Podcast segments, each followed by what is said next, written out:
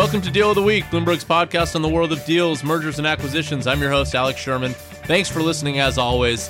So, Sprint and T Mobile, our deal of the week this week. Yes, a deal that has been discussed for, oh, about five years now, may finally be weeks away from an announcement. It would be the largest deal of the year if it actually happens. Sprint with an enterprise value of about $65 billion, and T Mobile with an enterprise value of about $81 billion.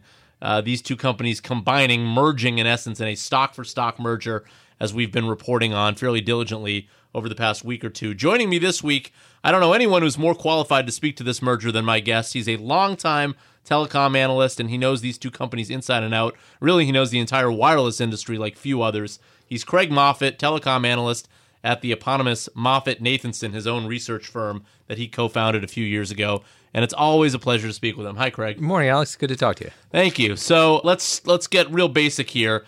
Everyone probably knows the company Sprint and T-Mobile. Why is this deal seemingly on the verge of finally happening? Well, the owner of Sprint, uh, remember Sprint a few years back was was mostly acquired by a company called SoftBank in Japan.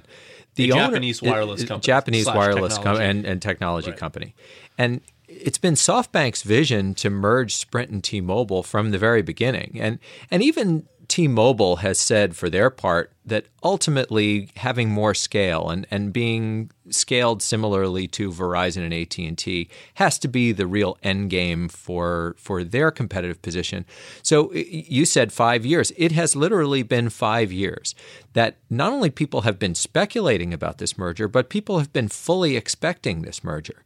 Um, the companies thought about it, talked about it, and came reasonably close end of 2013, early 2014. And at the time, we said, look, it's not going to happen happen now, but it's inevitable that they will try in the next administration, whether it's a Republican administration or a Democrat administration, that it was inevitable they're going to try. So there's, I guess, the main headline here is there is no surprise whatsoever in the idea that these companies are seriously talking about merging. Give us a sense of the states of these two businesses. So, you know, seemingly everybody has a wireless plan these days, but there's so much capital expenditure that goes into wireless companies how are these two companies doing?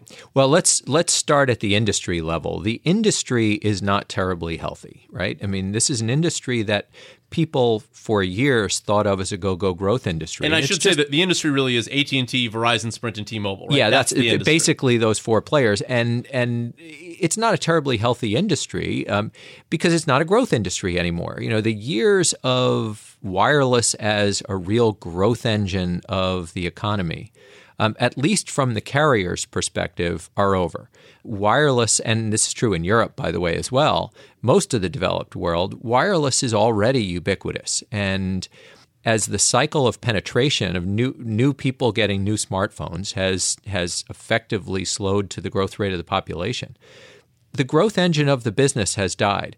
These, this industry has promised that more and more and more wireless usage from each of us is going to translate into more and more revenue. And that really hasn't panned out. And so what you're left with is an industry stuck in a price war. So that's the industry backdrop. Against that backdrop, you've got two companies that are going in pretty different directions, right? Sprint has been struggling for years, for years. They they merged in 2006 with a company called Nextel, and arguably here we are 11 years later, they're still struggling to to get past the the challenges that were created by what in retrospect was a bad merger. Too much debt, not enough money to be able to invest in the network, a weak brand. Um, their numbers have improved pretty dramatically, but I, hate to say it, the large, the biggest reason their numbers have improved dramatically is they've changed their accounting. Absent the accounting changes for the way they account for phones, the business is still really, really struggling. They've done a very good job cutting costs, but the industry has been in a downward spiral of pricing. And so the net net is you've got a shrinking pie um, for Sprint with uh, with what looked like improving uh, an improving cost structure but falling prices, and so they've basically been treading water and getting smaller and smaller and smaller over time. T-Mobile's going in the opposite direction. T-Mobile has gone from strength to strength. T-Mobile in 2011 was a, a, there was an attempted acquisition by AT&T that failed. They walked away with cash and a bunch of spectrum, and uh, and it's been lights out ever since. That was the breakup fee for that deal failing. huge breakup fee and a bunch of spectrum as part of the breakup And, fee. and by the way, that deal failing is sort of what kicked off the talks of Sprint. well, and, and, that's right. And we'll talk about that deal failing because that deal failing has some important implications for Sprint and T Mobile. But the bottom line is T Mobile, ever since 2011, has been getting stronger and stronger and stronger. Now, there's there may be some hints around the edges that that the run that T-Mobile is on is starting to wind down, and that could be one reason why their corporate parent Deutsche Telekom is getting more interested in in getting the deal done now. But bottom line is they are strong and Sprint is weak, and you see that in what's been talked about in exchange ratios. So the big, big question around this deal, even if it is in fact announced in a few weeks, is the regulatory question, and that's where we get into the discussion with AT and T and T-Mobile. That deal was effectively blocked by U.S. regulators that said, at the time, we are taking this industry from four major players to three, and therefore we feel like that does not pass the antitrust, you know, uh, concerns that we have. There would be too much consolidation in this industry. We're not allowing this deal. Regulators said the same thing to SoftBank and T-Mobile back in 2013, 2014. Don't even bother trying. You're still going four to three. The logic remains the same. What has potentially happened in the last five years, four years, three years, that the thinking on that is no longer the case? Donald Trump was elected president. Plain and simple. That's all that has changed. And and remember um, that while a Republican administration is almost certainly going to be more receptive to a merger than a Democrat administration would have been, you still have largely the same staffers filling the seats at the Department of Justice. A lot of the staffers who were actually behind the messaging that made it so clear we want four, not three.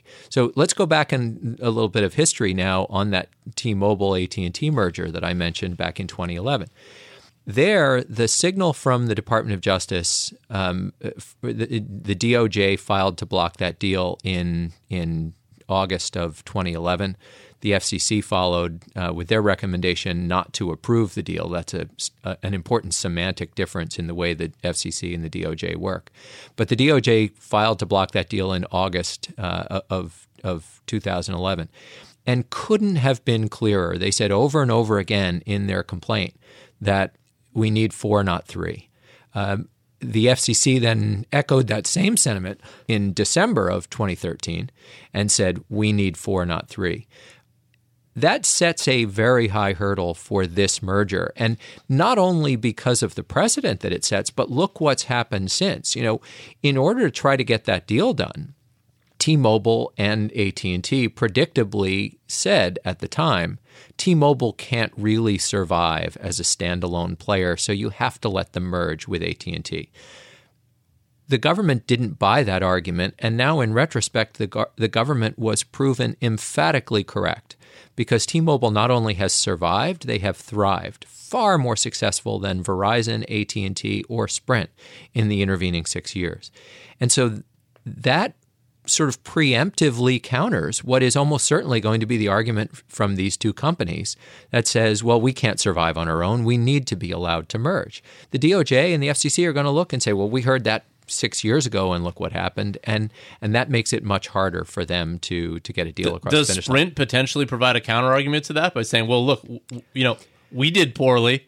Well, so, you know, it- we're, you we're- know, th- no. Well, so the funny thing is, um, Sprint's been in this weird situation, right? If Sprint were very close to bankruptcy now, they could make a pretty good argument that we can't survive. Um, ironically, three, four years ago, Sprint's bonds were trading with an implied probability of bankruptcy of almost ninety percent. Now the bonds trade with an implied probability of almost 0%. Oddly enough, nothing has happened other than that Sprint, other than changing its accounting, has gotten a number of other lines of credit that have allowed it to just take on more debt, um, which has certainly provided it with sufficient liquidity, but you can't get your way out of debt by borrowing more money. Um, but it, but ironically, uh, the stock price has done pretty well over the last few years. It's been weak more recently, and, and had a weak year this year. But but it's the stock price has done quite well over the last few years, and the bonds have done quite well over the last few years. and and the government is almost certainly going to look at that and say the judgment of Wall Street is your company is perfectly capable of surviving on its own, whether that's true or not. So, the general argument for why you need four, not three, in any industry would be there's more competition and therefore there's more likelihood that prices uh, will be better for consumers and there will be more implicit competition uh, or or explicit competition between the companies, and then that will be an ultimate benefit for, for consumers. What will be the T-Mobile Sprint argument from a consumer benefit standpoint about why these companies should merge and why we're okay, if not better off, with three instead of four? Plain, plain and simple. It's going to be that the ante of investment that is, how much money you have to put in to have a truly competitive wireless network over the next 10 years is going to have to step up.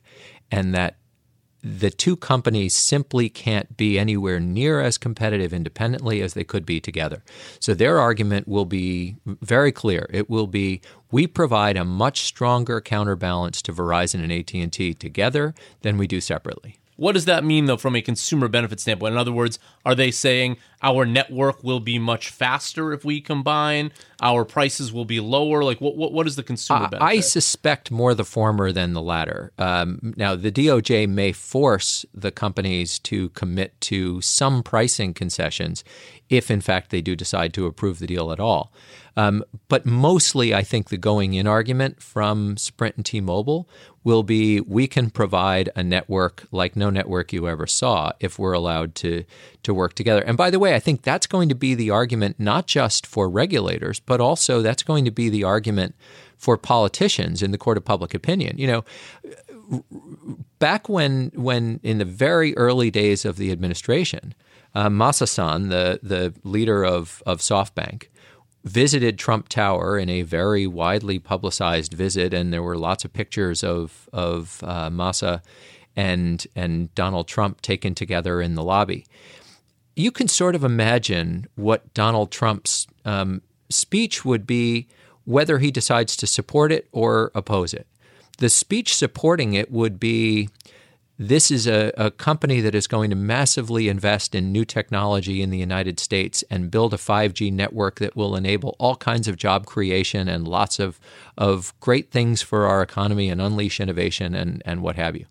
The counter argument is here's a Japanese company and a German company that want to merge in order to lay off American workers. Um, people are scratching their heads over saying which of those two narratives will be the one that the White House chooses. Um, a lot of people are speculating it will be the former narrative rather than the latter narrative, simply because of the personal relationship that that Donald Trump seems to have formed with Masayoshi Son. Let's talk about this idea of this 5G network. I, I, have no idea if Donald Trump even knows what a 5G network is or not at this point. He probably will know soon if he doesn't know already. Uh, help us explain, Craig, when we talk about 5G, what practically does that mean? It's a good question. Um, I don't think the industry entirely knows yet. Um, 5G is really a basket for what in reality are three entirely separate things.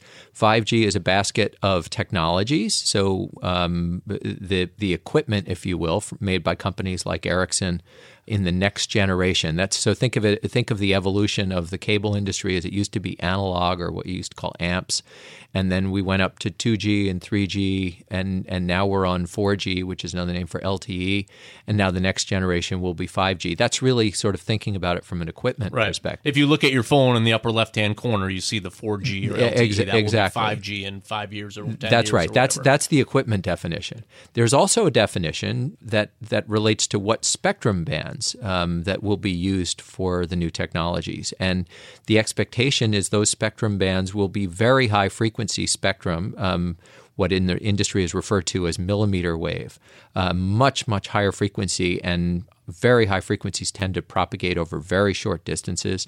So you're going to have a super dense network with lots and lots of electronics and what have you. The third definition of 5G is a use case, and it's that one that usually gets the banner of IoT or Internet of Things, which is the this umbrella for everything you can think of is going to be connected to the wireless network somehow. Um, that's the one that's the squishiest because no one really knows whether there's any revenue in any of that. You know, it's it's cool to say well, my refrigerator is going to be connected to the internet and tell me when I'm out of milk. And that may well be true, but it's not clear that that's going to make any money for Sprint, T-Mobile, Verizon, or AT&T, or whether it's just going to go over your broadband network and, and it's essentially costless and revenueless. Driverless cars are another example that gets used a lot. You know, driverless cars, I'm sure, will be a real thing, the prospect that you would actually, from a safety perspective, allow the wireless network to be a gating factor for for driverless cars is almost unthinkable, right? I mean, what your car's going to crash as soon as you go into a dead zone. So, so uh, realistically, or it, I would say it's not clear whether even even driverless cars have any real revenue model for the wireless carriers. Um, and so people are scratching their heads over whether there's anything there there. Sprint T-Mobile's version of 5G will probably be a hybrid 5G equipment, but very likely using uh, spectrum that used to be considered very high frequency, but is now considered sort of mid band, which in some ways is kind of the crown jewel of what Sprint has. Sprint has a lot of spectrum that is 2.5 gigahertz, which again four or five years ago, people thought that's so high frequency, it's it's hard to think of how to use it.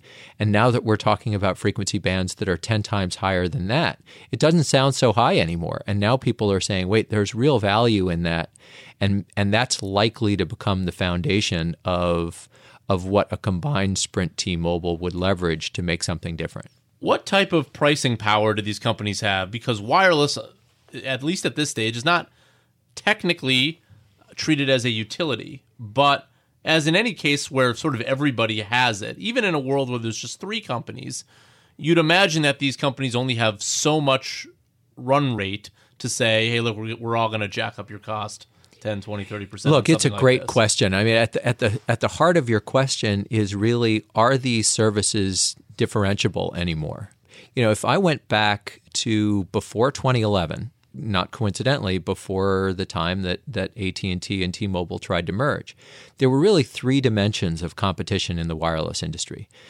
Wireless operators competed on the quality of their network. They competed on the uh, on the their handset selection, and they competed on price. Handset selection is an interesting one, right? It wasn't that long ago that the iPhone was exclusive to AT&T, that Verizon had put all its eggs in the basket of the Motorola Droid series, the the Google Nexus phone, it's very early. Uh, the first phone it made was exclusive to T-Mobile, and that and seems so long ago. It, it seems really it seems like light yeah. years ago. And yeah. and Sprint had the Palm Pre, which was based on the old Palm platform, and the and each one had their own set of handsets. So if you wanted an iPhone, you went to AT and T. If you wanted a Droid, you went to Verizon. Um, and in a funny way, that actually helped the companies. Everybody felt like we're at a disadvantage because we don't have the iPhone. Um, but it actually helped preserve the industry's margins in, in that it kept it from being a commodity free for all. Once the iPhone went non exclusive, and Samsung had always been non exclusive, but Samsung didn't matter yet. Over, over a period of years, Motorola fell away, Nokia fell away, BlackBerry, all of the the alternative phone manufacturers fell away and you were left with two phones that everybody carried, the iPhone and the Samsung. And suddenly the entire basis of differentiation based on handset selection had disappeared. You were left with we compete on price and network. And by the way, network differentiation had gotten to be less and less and less. It used to be simple of Verizon's got the best network and everybody else doesn't. Then it became, well, T Mobile maybe has the fastest network, but Verizon has the best coverage, which is good for voice, but not so great for it doesn't matter as much for data, but blah, blah, blah, blah, blah. And it got to be much harder to say. And so what you were left with was price, price, and price. It's not clear that there is anything on the horizon that's going to change that and that, that, that keeps this from being an intensely price competitive industry even by the way, if we only have three players, um, if if we go from four to three, does anybody really think that that therefore price competition in the industry will disappear?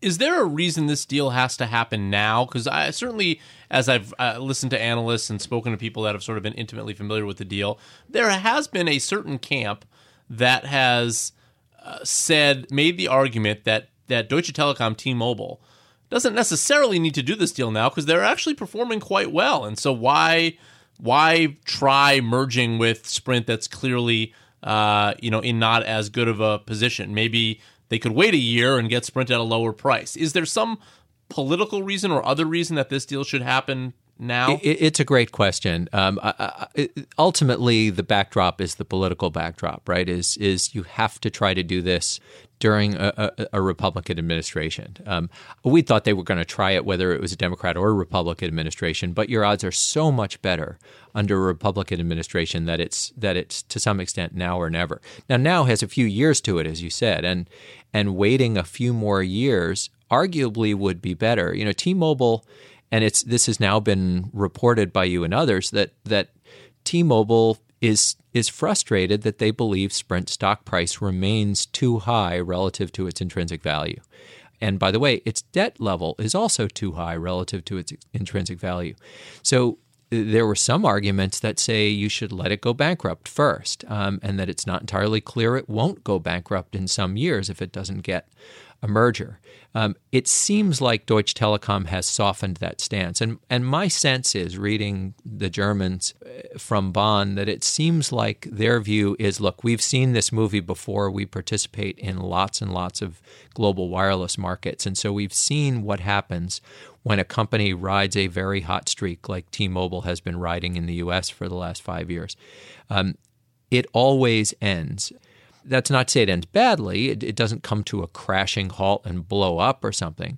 But but companies go through cycles of when they seem like they're on top of the world and everything is going right, like T-Mobile has, uh, like it has been for T-Mobile for the last few years. But that this too shall pass, and that you want to be careful not to ride this too long and then miss the window when your brand is still ascendant and uh, and you have more negotiating leverage. If if T-Mobile's growth really weakens, their their relative advantage, uh, the negotiating advantage versus Sprint weakens with it, and uh, and so I think that's probably part of that calculus. And, and I will say, I, one of the uh, another one of the arguments that sort of gets at what you're saying is part of the reason that T-Mobile's brand has been so ascendant is that they have been so aggressive on price. I mean, that's one area where this sort of the wireless networks, while maybe technically a commodity, you know, t- I, I was I switched from Verizon to T-Mobile because my bill was like cut in a lot. A lot of people have by by changing.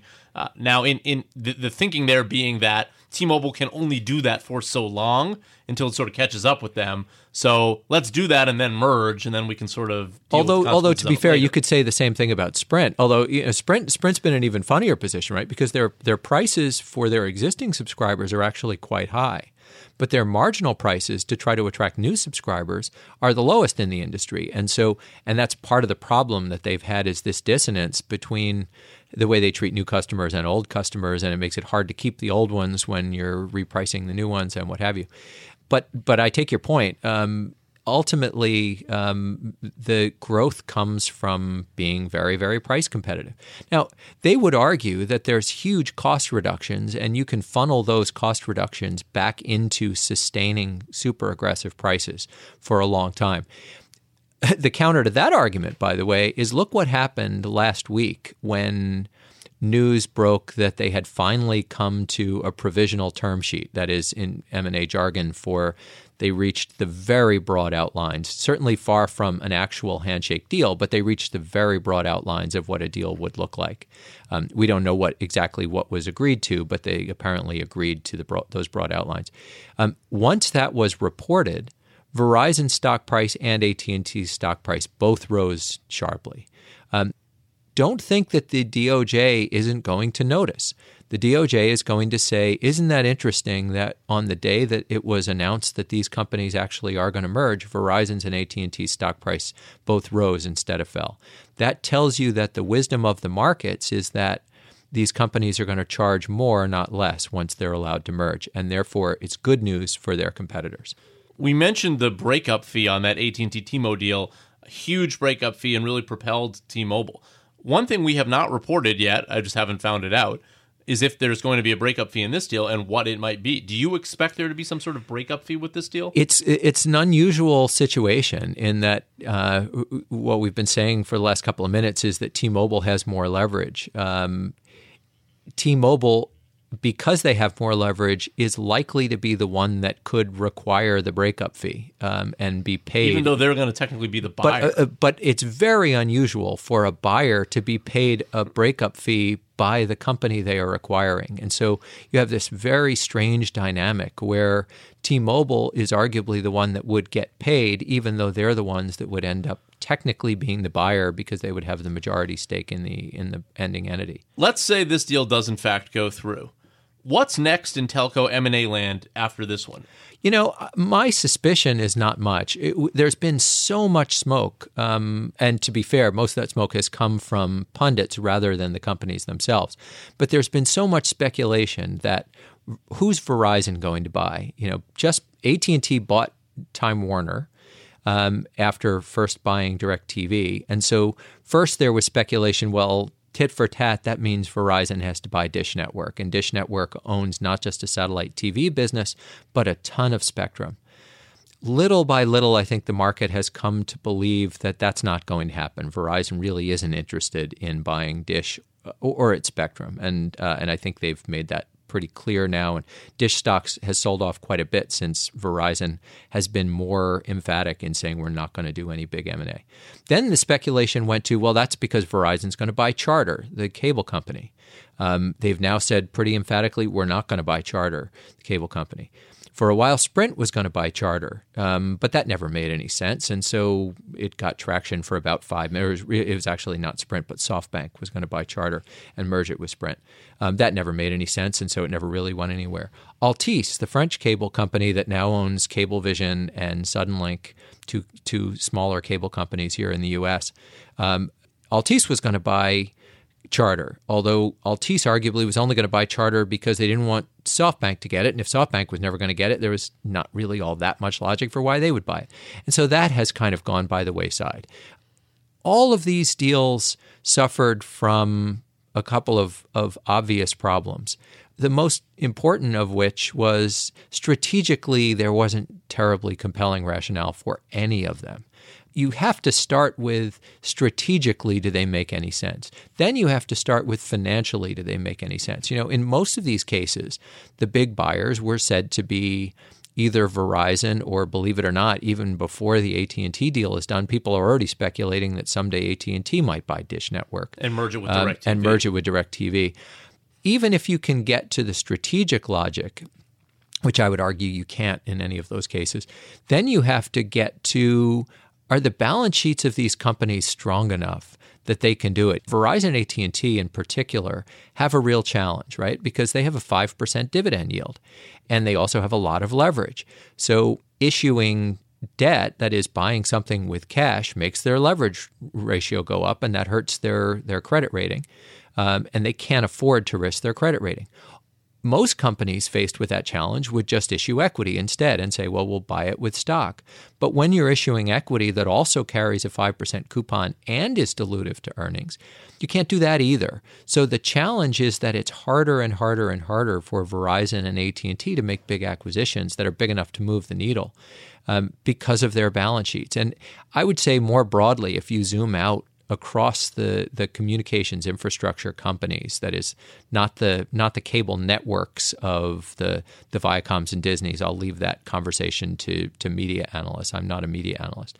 But for the infrastructure distribution side the cable operators the phone companies with the notable exception of Comcast, which has a very strong balance sheet, most of the balance sheets in these industries in this industry is very they're very weak balance sheets and they just have too much debt and it really makes it much harder to do M&A than people think. It's it's a fun parlor game to say let's pair these guys with these guys and those guys with those other guys. Um, but most of the numbers don't work because the balance sheets are already so stretched.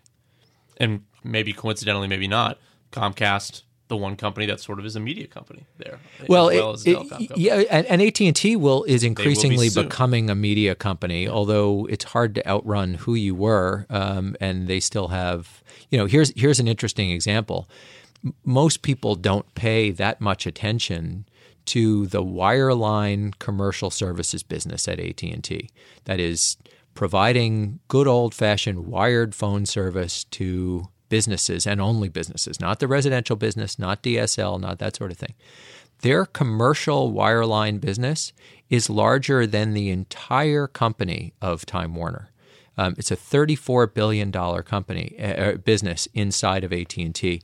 And by the way, it's shrinking at about 5.5% a year as they lose market share to cable operators and, and competitors like Level 3 and what have you. Again, it's a $34 billion business. It's bigger than the, the Turner networks of, of TNT and TBS and CNN, plus HBO, plus Warner Brothers Studio, all rolled into one.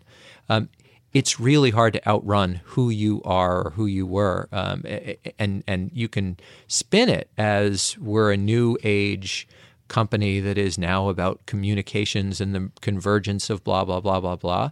But fundamentally, you are who you used to be. Right, American Telephone. There you go. Craig Moffett, telecom analyst at MoffettNathanson Always a pleasure to talk to you. Hope you learned something from that. Thanks, Craig. My pleasure. Good to be here. So that'll do it for this week's episode of Deal of the Week. Hope you enjoyed that. You can catch all our episodes on Apple Podcasts or Bloomberg.com or the Bloomberg Terminal or any app you use to listen to podcasts. If you do have a chance, please rate and review the show on Apple Podcasts. It helps other people find us. Also, if you have uh, an idea for a future show or topic, feel free to email me, a sherman6 at bloomberg.net, or follow me on Twitter at sherman4949. Craig, are you on Twitter? Uh, I am. We, for compliance reasons, I have to avoid Twitter and that sort of thing. So if you have any questions for Craig, you can just DM me on Twitter. We do we do put out very short notices just that we've published something, but we can't really meaningfully communicate through a, a platform like that. Magnus Henriksson, thank you for producing this episode. See you next week.